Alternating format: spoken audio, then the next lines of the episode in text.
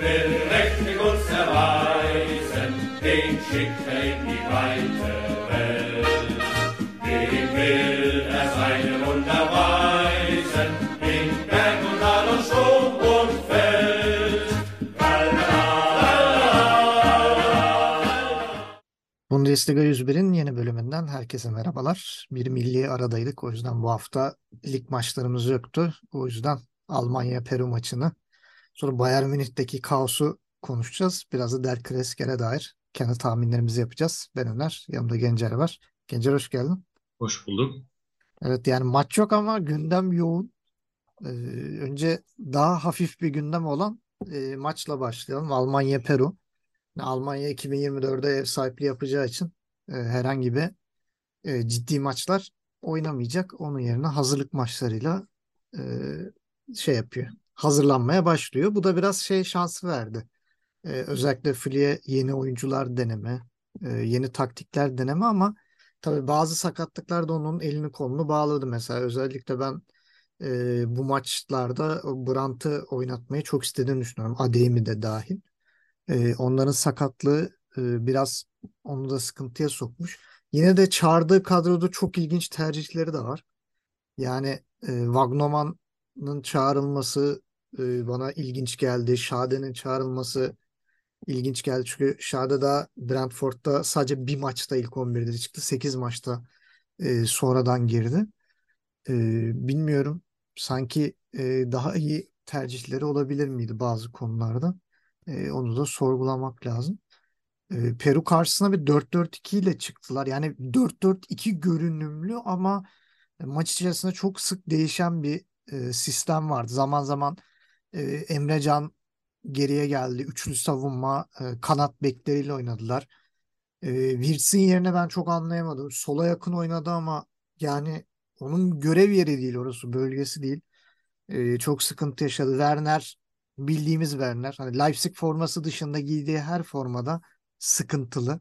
Yani Leipzig'te forma giydiği zaman atıyor gol. Ama başka bir forma. İşte Almanya forması olsun, Chelsea forması olsun. Saçma şey olur tam bir performans. E, Fülkrug iki pozisyon, iki gol. Yani e, bu sene Bundesliga'nın neden gol kralı olduğunu gösterdi bize. Hatta hat-trick yapma şansı da vardı. E, sağ olsun Bencil Havertz e, penaltıyı ben atacağım deyip topu direğe vurarak e, Fülkrug'un elinden hat-trick yapma şansını aldı. E, yani maç içerisinde benim ekstra yapacağım e, bir iki tane eleştiri var. Ama önce bir senden de bir e, Almanya'nın Peru karşısındaki halini nasıl buldun? İlk 11 seçimi, milli takım seçimi onları e, yorumlarını bir senden alalım. Yani evet dediğin gibi Almanya bir sonraki Avrupa turnuvasına ev sahipliği yapacağı için hazırlık maçlarıyla geçiyor. E, bu sefer de bir Amerika takımı olan Peru ile karşılaştı. E, ilginçtir hafta içi de Belçika ile oynayacak. E, tam kontrol etme fırsatım olmadı ama Belçika'nın eleme maçları yok mu? Yani böyle Yok bay var. geçti bir hafta mı Bir hafta bay anlayamadım. geçiyor evet. Bu hafta Yani bay öyle bir geçiyor. durum varsa o zaman. O daha e, bu maça göre bence e, kriter olur. Çünkü Peru neredeyse hiç varlık gösteremedi. E, Almanya'nın da son katıldığı Dünya Kupası'nda yokları oynadığını düşünürsek ben Alman milli takım için çok e, bir ölçü olduğunu düşünmüyorum bu maçın. E, şimdi kadroya baktığında tabii ki eksikler var. Bir kere kalede Neuer'in eksikliği var. E, ondan artık korkusam mı Ter Stegen, Traplano ne varsa çağırdı. Siz bilik hani üçünü birden koyar kapatırım diye bir düşündüm bilmiyorum. E, tabii ki eksikler vardı. Bence eksiklerin en büyüğü Musiala, e, Brandt ve Mokoko kesinlikle. E, çünkü Mokoko ve Brandt zaten son dönem e, Dortmund'u taşıyan oyuncular. Musiala da aynı şekilde Bayern Münih. E, yani bunların yokluğunu e, aradı. Ama baktığın zaman yani ilginçtir. Dünya Kupası'na gidiyorsun. Forvet'in yok. Yani hazırlık maçına çıkıyorsun Peru'ya karşı. Forvet dolu takım. Werner var, Fülkrug var. Yani neredeydi bu adamlar? Yani niye kullanılmadı? Mesela şimdi Derişe'yi de ilk kez e, Alman milli takım forması giydi Şey, orada. Werner sakattı zaten Dünya Kupası'nda. Ondan dolayı Beşte de zaten formsuzdu. Ha, Fülkrug'u da yok abi ben hamle oyuncusu yapacağım dedi. Aynen onu da aldı. Orada. O ki o girdiği her maçta da gol attı diye biliyorum. Evet. Yani 3 maçın ikisine sonradan girip ikisinde de en az birer gol atmışlığı vardı. Bir tek ilk maçta işte şey olmadı. E, gol yok. Onun dışında Hani diğer iki maçta attı. Hatta 3 maçta 90 dakika oynayabilen. 3 maçta bir maç oynadı aslında. Fülkrug. yani evet çok az oyun yok 70 dakika civarı oynamıştı. 2 ya da 3 gol atmıştı diye hatırlıyorum. Çünkü Dünya Kupası programlarında şey bir istatistik verdiğimi hatırlıyorum. Yarım saate yakın bir gol attı. Hani oynasa full belki gruptan çıkarır gibi. 2 gol bir asist mi? Öyle bir şey vardı. Ee, yani direkt evet tabloya e, yansıyor her hareketi diye. Şimdi bu maçta attığı gollere baktığın zaman ilki mesela çok net bir vuruş değil. Ama vuruş yani bir şekilde o topu kaleye yolladı. Ve kaleciyi de terse düşürdü yani. Hani Aynen. Yani ikinci golde de Wolf'ün çok iyi onun görüşü, koşuyu görüp müthiş bir pası var ama onu da bitirmek de kolay değil. Yani çünkü neredeyse sağ kenarı izleyerek geliyorsun. Ee, hani önünden gelen topu soluna doğru bakmadan vurmak, o kadar net e, isabetle vurmak, e, gole çevirmek kolay değil. E, penaltı konusuna gireceğim. Tabii ki ona izin vermedi ama penaltıda Havertz sadece Fülkrug'un hat-trick'ini değil Almanya'nın 3. golünü de engelledi. Çünkü topu direğe vurdu. Yani topa en yakın direkt top ayağına gelen oyuncu Gnabry'di. Onu beklemeden kendi bir daha vurdu. Halbuki biliyorsun yani vurma belki arkandan biri gelecek yetişecek. Yani hiç bu seviyede e, yapılmayacak amatörce bir hareket yaptı bence. Çünkü hakikaten tekrar tekrar farklı açılardan izledim maçtan sonra. Bayağı Gnabry'e geliyormuş. Yani hiçbir Perol oyuncu topa da gitmiyor. Gnabry çok net vuruş yapacaktı o topa. maçta da aşırı kötüydü yani ben. Aynen. İşte- Havertz e, kötüydü. E, şimdi dizilişe baktığın zaman e, tabii ki eksikler var ama e, uzun zaman sonra ben çift forvet gördüm Almanya'yı. E, genelde böyle işte 4-5-1, e, 3-5-2 gibi e, iki derken de biri de böyle Gnabry gibi aslında e, tamamlayıcı gibi. İlk kez böyle iki tane net forvetle çıktığını gördüm bu zaman sonra. E, her yerde 4-4-2 diye gösteriliyor kadro ama böyle baktığın zaman arkadaki oyuncular da Havertz ve Witt zaten forvete yakın oyuncular yani forvet arkası gibi. Yani Aslında biraz biraz daha- 3-4-3 de gözüktü mesela Bana maç içerisinde. 4-2-4 gibi geldi. Hmm, Yani öyle de bir Ama var. tabii Wolf neredeyse hiç defansa gelmedi zaten. Wolf tamamen ileriydi. Aslında şey gibi oldu. 2-4-4 gibi oldu biraz. Evet. Ee, ama bunda tabii rakibin çok zayıf olmasının da payı var. Yani Peru kadrosuna baktığın zaman yani eskiden olsa yine 3-5 tane oyuncuyu tanırdık, bilirdik. Avrupa'da oynardı. İşte Farfan mı Peru'luydu mesela? Hı hı. Evet. PSV'de uzun yıllar izledik e, Avrupa macerasını. Hiçbir oyuncu yok. Ee, bir oyun şeyi de yok. Zaten tamamen 5-4. Ya 9 oyuncuyla kaleciyle birlikte 10 savunmaya yönelik top oynadılar. Ben ataklarını bile hatırlamıyorum. Net bir atağını hatırlamıyorum. Yani Ter Stegen'i zorlayacak pozisyon hiç hatırlamıyorum. Yani ikinci yarı biraz böyle bir pozisyona girdiler. Özellikle Emrecan çıktıktan sonra ama yani onlar da çok net sayılabilecek şeyler. Şutu yok zaten yani. Aynen. Yani doğru düzgün pozisyon yok. Yani çünkü özetlerde falan da yok. Maçı izlerken de ben hiç böyle Almanya kalesinde tehlike hatırlamıyorum. Ama ceza sahası içine girip vuramadıkları, sonuçlandıramadıkları bir iki Ha. kontratak oldu. Ha, İlla ki var. Zaten kontraya oynuyordu. Hı. 9 kişi savunma yapıyorum demek. Ani çıkacağım demek. Ama olmadı. E, Havertz dediğim gibi ben de oldum olası milli takımda çok beğendiğim bir oyuncu olmadı. E, hani Chelsea'de çok iyi oynadığı dönemler oluyor. Zaman zaman takım sırtladığı oluyor. E, ama milli takımda da böyle bir iki tane parladığı an olmadı mı? Oldu. Yanlış hatırlamıyorsam pandemiden ertelenen 2021 Avrupa Kupası e, maçlarında evet. böyle takımı kurtardığı bir iki maç vardı. Mesela Dünya Kupası'na varlık gösteremedi. E, Wirtz'in durumunu da biraz şeye benzetiyorum. Yani o kendi hani kulüp takımında 10 numara pozisyonda aslında oynuyor. Net forvetlerin işte Şikin falan arkasında rahat biraz daha serbest oynuyor. Burada biraz daha zorlama hani kenar oyuncusu gibi oynatılmaya çalışıldı. İşte Türk milli takımında da Hakan Çalhanoğlu'na benzeri yapılıyor. Hani o, o öyle bir pozisyon yok 10 numara. O yüzden hani kanada yakın kenar oynaman lazım gibi. Onun da verimi düşüyor. Dolayısıyla Wirtz'in de düşüşünü ona bağlıyorum. E, Wagnerman dedin ama almadı. Yani 11'e herhangi bir şekilde kadroya sokmadı. E, Stuttgart'ta da Ee, ilk 11 çıkmıyor yani kaç Aynen yani ama onu sakattı. da kontrol ettim maçtan sonra. Gene baktığın zaman 25 maçın 14'ünde bir şekilde oynamış aslında. Yani az süre almış. E, ama ben hani sezon içi hiç böyle adını e, yani zikredecek önemli bir pozisyonunu yani gerek savunma gerek işte atak bindirme hatırlamıyorum. E, hakikaten ilginç bir tercih. Mesela hani tekrar onun yerine Baku'yu falan görmeyi beklerdim. Mesela o hiç oynamadı. Yani hiç kadroya alınmadı. O bana Evet. ilginç geldi. E, son 15 dakika yani alt yaş gruplarında oynamıştı Berisham. 15 dakika fırsat bulabildi. Ona da hayırlı olsun diyelim milli takım kariyeri. E, ama bence iyi oynadı. E, yani Fülkuruk'la yan yana oynasa nasıl olurdu? Ben onu merak ediyordum aslında ama onun yerine e, girdi. Mesela onun yerine Werner çıkarken e, Gnabry'nin yerine Berisha girip nasıl bir ikili olacaklardı onu görmek isterdim. E, hani o yüzden tam yorum yapamayacağım. Biraz daha uzun süre izlememiz lazım.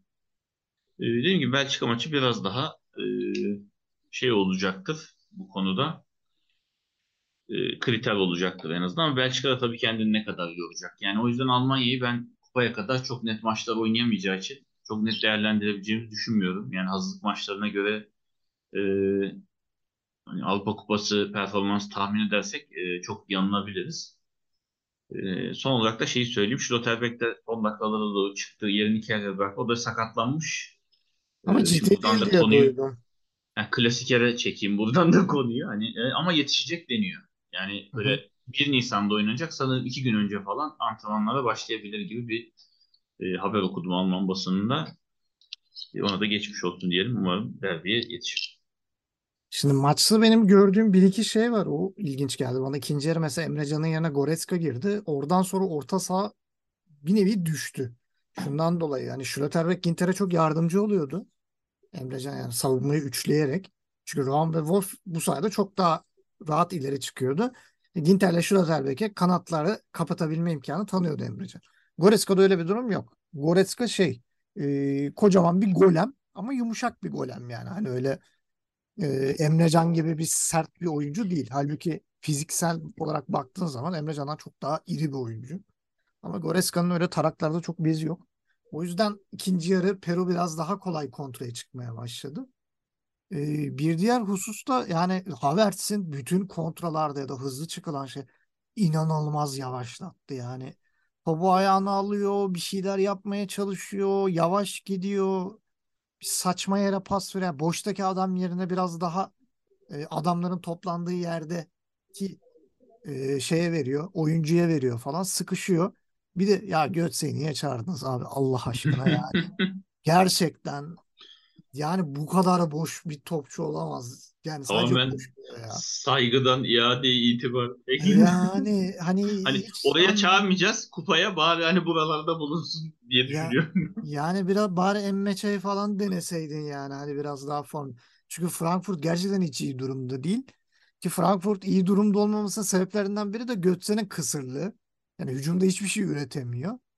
Hani Gnabry'e de formsuz diyor ama Gnabry maçı bayağı hareketlendirdi ikinci yarı. Hani pozisyonların çoğunun içinde vardı Gnabry. Hatta bir yerde neredeyse burnu kırıldı. Ee, kanlar içinde kenara geldi. Böyle bir ufak bir müdahale yapıldı. Geri geldi falan. Ya neredeyse her tehlikeli pozisyonun içinde yer aldı. Hatta dediğin gibi de penaltının dönen topunda e, Havertz ikinci geri zekalını yapmasa e, Gnabry belki de üçüncü golü atacaktı. Aynen çok amatörce. Yani bir hazırlık maçında arkanda ne olduğunu bilmiyorsun. Yani rakip bile vuracak olsa yani çok sorumsuzca o topa vurmak, maçı orada durdurtmak. Yani niye bırak vurdun atamadın tam bitti senin için artık. Hiç yakıştıramadım yani hani şey olsa anlayacağım. İyice genç bir oyuncu olsa, ilk maçı olsa, hani oynadığı kulüp küçük bir kulüp olsa hani bu büyük yerlerde bunları düşünmüyor derim ama yani Chelsea'de oynuyor. Milli takımda ilk maçı değil artık tecrübesiz çok genç bir oyuncu da değil. Yani bırak abi ya rakip bulsun ya. Gerekirse rakip bulsun. Çünkü gelen de arkasını dönüp kontraya çıkarmayacak. Ya kornere vuracak, duran top kazanacaksın. Ya taca vuracak, atak devam edecek. Yani hakikaten çok sinirlendim maçı izlerken. Ya ben şahsen Belçika maçında bir 3-5-2 veya 3-4-3'ün denenmesi gerektiğini düşünüyorum. Çünkü ya üçlü savunma şöyle ihtiyacım var. Abi senin beklerin tam olarak bek değil. Ya kanat bek olarak daha iyi iş yapan adamlar. Raum da Wolf de hücuma çıktıkları zaman çok iş yapan oyuncular. Raum'un savunması Wolf'e göre biraz daha zayıf. Wolf biraz daha iyi savunma konusunda. Ama yani dörtlü savunmada gerçekten hani bunlar da ileri çıkınca stoperler kel gibi kalıyor. Yani Emre Can oynatmayacaksan mesela savunmadaki ikili çok sık sıkıntı yaşayacak. Hani 3-5-2'li bir sistem hem Wirtz'i de ortaya çekebilme ihtimali yaratıyor. Hem de Havertz'i güzel bir cezalandırmış olursun. Yani ben şahsen Belçika maçında ilk 11'de hayatta çıkarmam. Peru'da yaptıklarından dolayı. E, Fülkrug'un da yanına Werner yerine e, Berisha'yı denerim. Nasıl olsa hazırlık maçı Belçika'da olsa. Yani Fülkrug e, Berisha ikilisinden ben daha ilginç şeyler çıkabileceğini düşünüyorum. Çünkü Berisha çok iyi servis yapabilen, çok iyi alan açabilen de bir oyuncu. Hani iyi bir yardımcı forvet. E, Fülkrug da yani sadece bir pivot forvet değil, hani iyi pozisyon da hazırlayabilen, e, gerçekten sağ görüşü iyi bir oyuncu. e, Tabii daha daha iyi bir futbol görebiliriz ondan.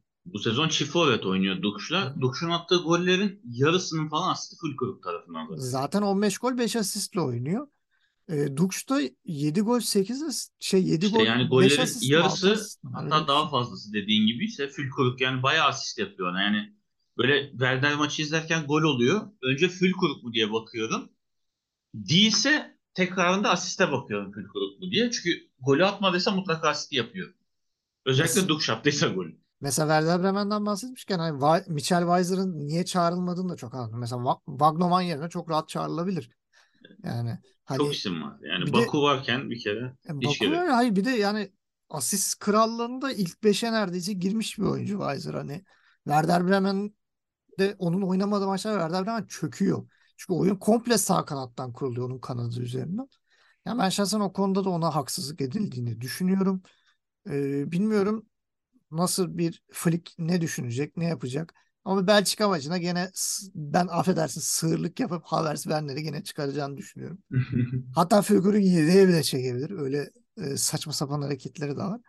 Ama şahsen biraz daha e, yenilikçi bir kadro. Ya Gnabry fena durmuyor. Yani Bayern Münih'teki gibi değil. Hani belki Havertz'in yanına Gnabry'yi denemek makul olabilir. İlla forvette Fülkrug oynayıp yanında birini oynatacaksan tamam abi Berisha'yı da oynatmayayım diyorsan Gnabry'yi oynat bari. Hani ama Werner'le olmuyor. Werner'e sadece Leipzig forması gerekiyor diyelim. Almanya'nın maçını bir e, geride bırakalım. E, gelelim bir anda gündeme bomba gibi düşen bundan 2-3 gün önce e, Nagelsmann kovuldu. Hani haber böyle geliyor. Hani şey olarak e, söylenti kovuldu olarak geliyor. Hani kovulması düşünülüyor.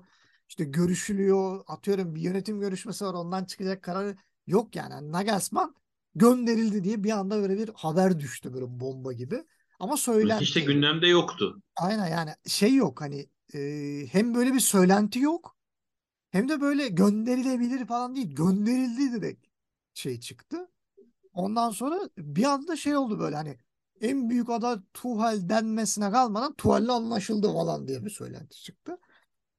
Ve bunu hani bizim gibi Nagelsmann da medyadan görüyor.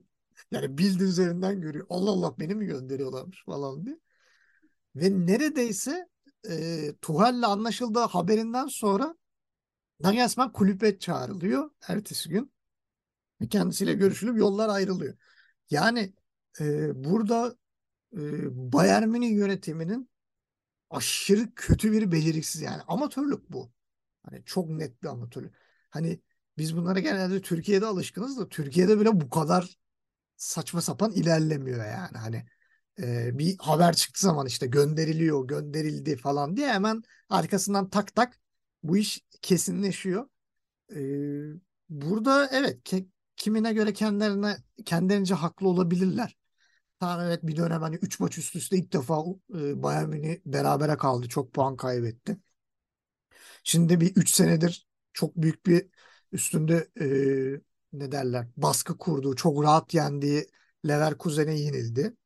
Liderliği kaptırdı ama yani hiç şey yoktu. Dediğin gibi ortada hani Nagelsmann gönderecek sürekli arkasındayız, arkasındayız mesajları, şeyler falan ve e, şey çok ilginç geldi bana. Soyunma odasında problem vardı diye bunu bir lanse etmeye başladı. İşte Salih Mizic olsun, Oliver Kahn. Evet bir problem yokmuş gibi gözüküyor ama bir problem vardı. Ve e, hani soyunma odasında oyuncuların inancını kaybettiğine dair bir bilgiydi bu. Bunun üstüne hani Kimi'nin bir açıklaması oldu. Nagelsmann'la hiçbir problemimiz yoktu. Şahsen benim olmadı. Ve bir soyunma odasında da problem yoktu diye açıklama yaptı. Goretzka da e, biz Nagelsmann'dan memnunduk. Hani biz niye gönderildiğini anlamadık gibi açıklamaları da olunca ya bunun daha yönetimsel bir e, karar oldu. Biraz da e, gözler önüne serildi gibi geliyor bana. E, şimdi şeyi de düşündüğün zaman e, Flick'in de gittiğin zaman hatırlıyorsun. O da yönetimle Evet. bir sorun yaşadı. Hadi bana eyvallah dedi. Ben milli takım başına geçiyorum deyip gitti. Yani ciddi bir bu Oliver Kahn, Salih Mizic'le anlaşabilecek bir insan evladı yok galiba. Yani hani böyle bir 200 sene boyunca e, rahatça anlaşabilecek. Hani şampiyon da yapsa böyle dünya kulüpler şampiyonu da olsa Şampiyonlar Ligi'ne bile alsa belki yine gönderilecek. Ya da kendi gidecek e, teknik adamlar e, ortaya çıkıyor. Bayern Münih'in başında. Ben burada sana soruyu o şekilde sorayım. Hani Bayern Münih yönetimi mi sıkıntılı da yani bu adamlar ya gönderiliyor ya da kendileri kaçıp gidiyorlar. Ee, şimdi şöyle ee, yani Hansi Flick'le evet şey uyuşmamıştı. Oyun stilini beğenmiyorlardı onun birazcık. Ee, Nagelsmann'da şu an çok fazla dedikodu dönüyor açıkçası. Ee, hatta çoğu haber sitesine baktığın zaman yani gerek yerli gerek yabancı e, Alman şeyinden takip etmeye çalışıyorum. Ee, direkt Oliver Kahn bitirmiş olayı yani. O demiş ki tamam yeter. Şimdi pek çok sebebi farklı yerlerde speküle ediliyor. Ee, çoğu yerde şu an şu dönüyor. Biliyorsunuz Nagelsmann evliliğini bitirip böyle bir Alman haber spikeriyle birlikteydi bu dönem spor e, spikeriyle. Ya o kadının çok fazla e, işte tesislere, soyunma odasına girip çıktığı hani ve haber yapma olasılığından dolayı oyuncuların çok gergin olduğu. Yani sürekli hani bir açığımızı görecek işte bizi uygunsuz yakalayacak atıyorum. Hani işi goy goyluyorken oyuncular çok rahatsızmış. Yani ve bunu dile getiriyorlarmış her ortamda. Hani performans düşüşünün bu olduğu değerlendirilmiş olabilir. E, çünkü son birkaç yıl e, Bayern Münih'in puan ortalamasına baktım. E, şampiyon olduğu sezon demek istedim ama hep olduğu için zaten. E, genelde mesela 84, 82 işte 80, o 80 üstü e, bitirilmiş. Son 3 sezona baktığımız zaman 2 e, sezon önce yani son 3 sezon derken bunu 3. sayarsak son 74 ile şampiyonmuş. 72 ile yani şu anda da kalan 9 maçta 9'da 9 yaparsa ki zor yani bunun içinde klasikler var, zorlu e, deplasmanlar var. 80 puan alabiliyor yapabilirse. Yani bir düşüş var Münih'in de. Oyununda düşüş var. E, oyuncu kalitesinde de düşüş var. Yani şimdi Lewandowski'li yıllar izledik. Şu an forvetsiz bir Münih izliyoruz. Mesela son haftalarda beklenmedik puan kayıpları. Uzun zaman sonra ligin sonuna bu kadar yakınken koltuğu rakibine devretme durumu var. E, yani o yüzden çok sebebi olabilir. Yani Nagelsmann'ın performansı da çok iyi olmadı. E, net görünüyor. E, ama ben biraz da hani elindeki malzemenin bu olduğunu düşünüyorum. Bence Münih iyi bile geldi buraya kadar. Bu sezon ben çok fazla eksik görüyordum. Savunmaya mesela stopere net takviye yapılmaması Ultrakan'ın yanında. Delikten o oyuncu olmadığını söylüyorduk. Ya orta sahada tamam Goreska kimi iyi ama bunlardan biri olmadığı zaman e, yani orayı nasıl kapanıyor? Mesela sezon başlarken kimse Musiala'dan bu kadar bir performans beklemiyordu.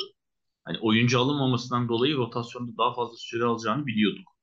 Ama böyle bir performans beklemiyorduk. Mesela ligin ilk birkaç haftasında net Musiala taşıdı. Yani alınan bazı puanlardan %100 o sorun. Hani böyle ekstra şeyler olmasa işte Mane mesela direkt net katkı sağladı gene ilk haftalarda. Çok offside'a düştü evet ama önemli Çok goller attı. sakatlık geçirdi. Aynen. Mesela Choupo-Moting'in hiç beklenmeyen yükselen performansı var. Ya Bayern Münih şu an ekstralarla ilerliyor. Yani hani işi rast gidiyor ve ondan dolayı burada ama o rast gitmeler de şu an artık suyunu çekmek üzere ve koltuk devredildi. Yani sıradaki maç şu an liderle artık baktığın zaman rakibin lider şu an. Ee, yani ara açılabilir. Bir maçta bir anda 4 puan geriye düşebilirsin 8 hafta kalmışken. Yani o yüzden performans da bir sebep olabilir. Ee, yani net daha bu sezon sonuna doğru herhalde anlaşılır.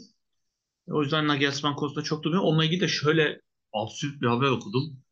Onu da belirteyim yani bana hiç inandırıcı gelmedi ama sene sonunda e, Ancelotti'nin de sözleşmesi bitiyor. E, İtalyan antrenörle Madrid yolları ayıracak ve Madrid'in başına Nagelsmann geçecek gibi haberler de okuyorum. Yani böyle aklım almıyor. E, yani umarım bunun haberleri yapanların kaynağı sağlamdır, inandırıcıdır. Yoksa yani sadece klik için yapılıyorsa bilmiyorum bana çok absürt geldi.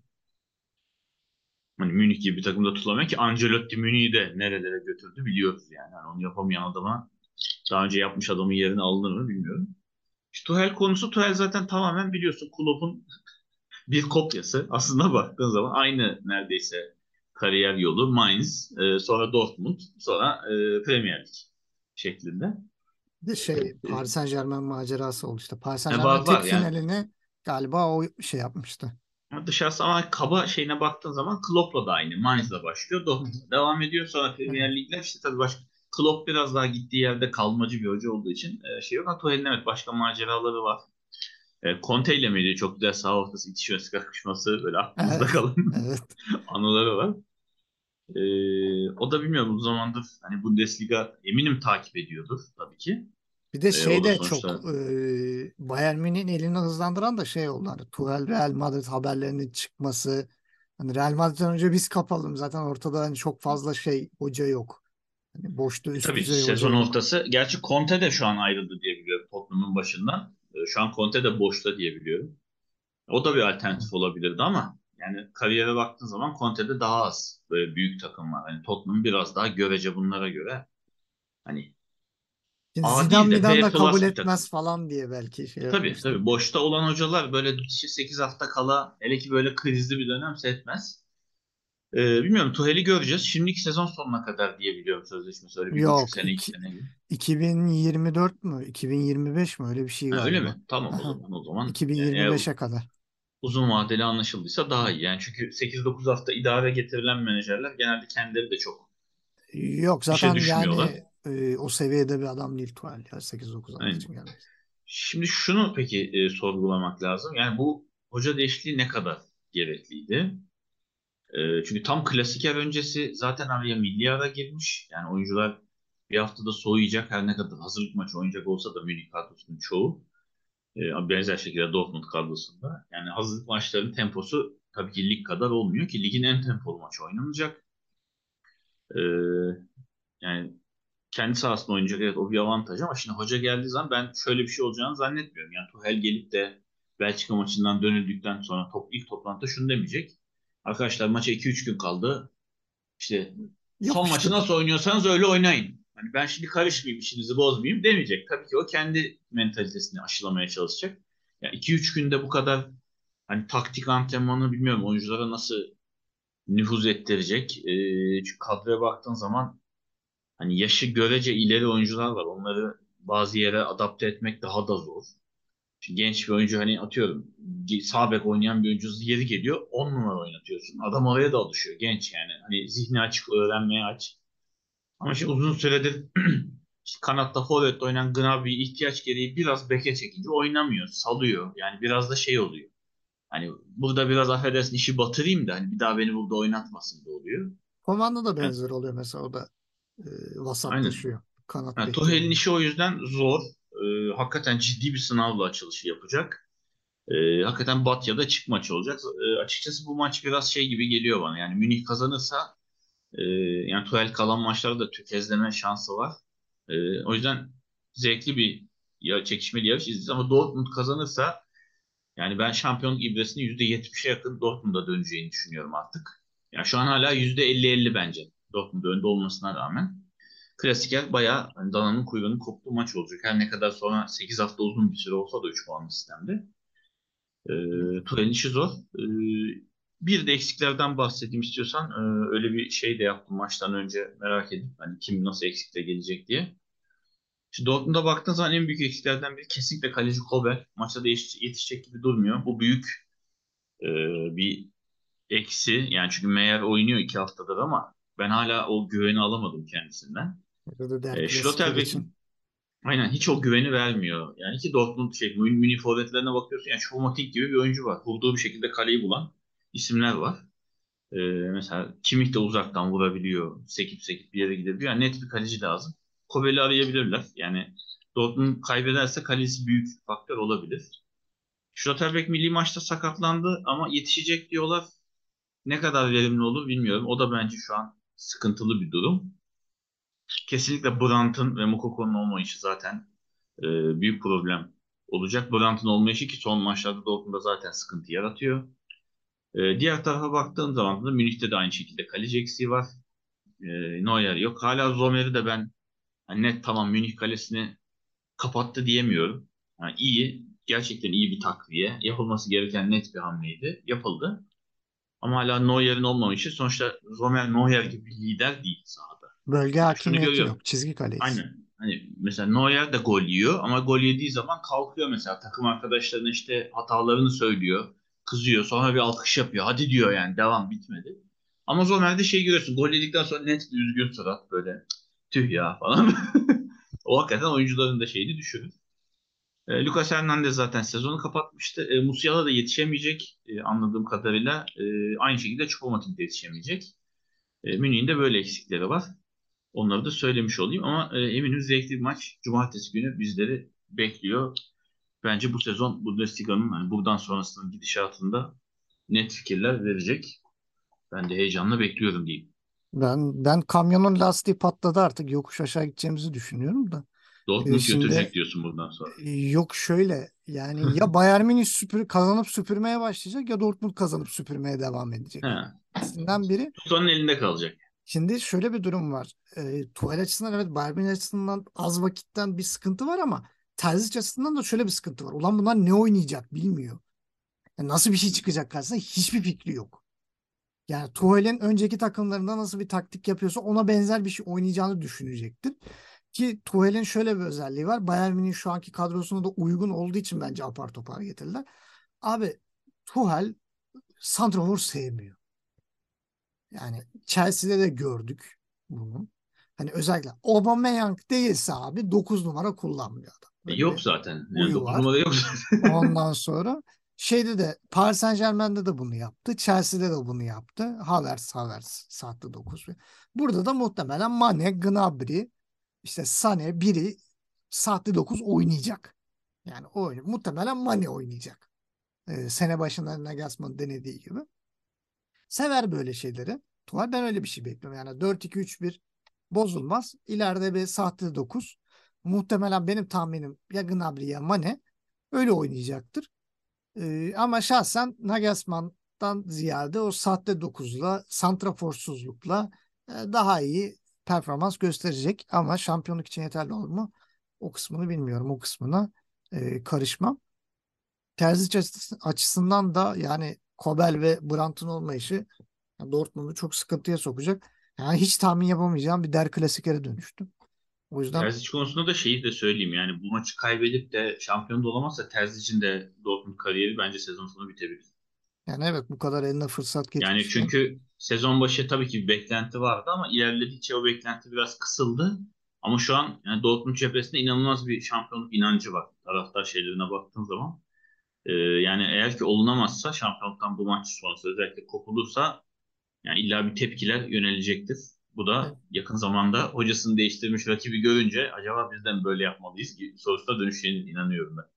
şeyde hele de ligin ikinci yarısının en büyük çıkış yapan takım olup da şampiyon olamazsan e, çok büyük sıkıntı yaratır.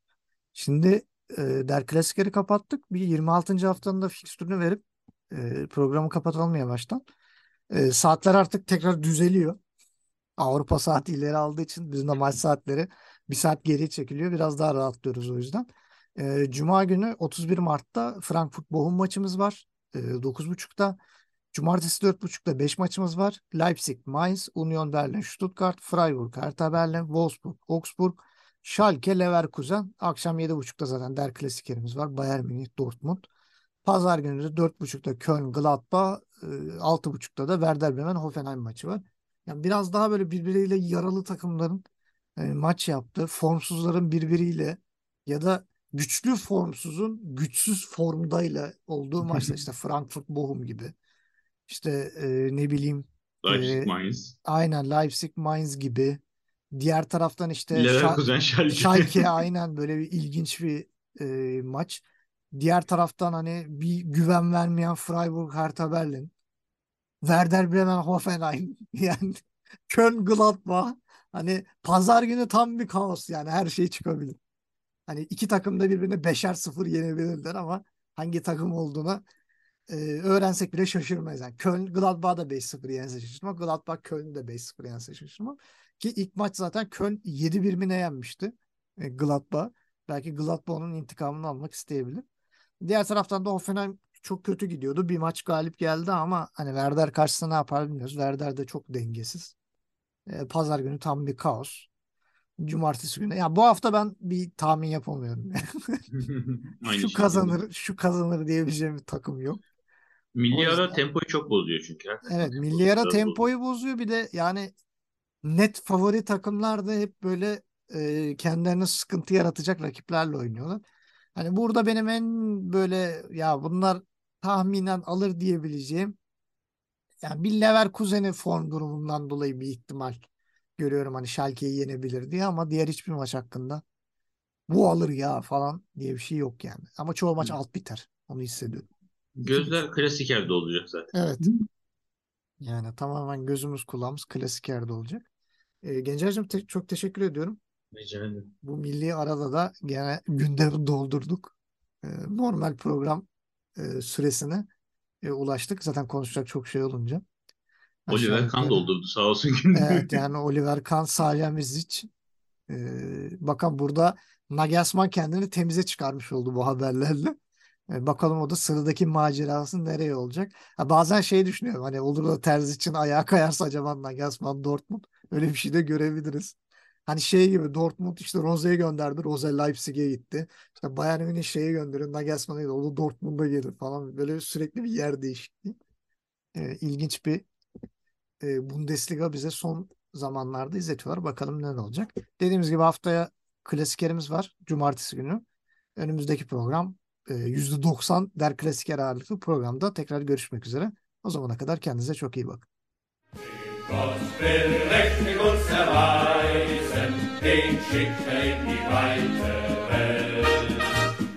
Er.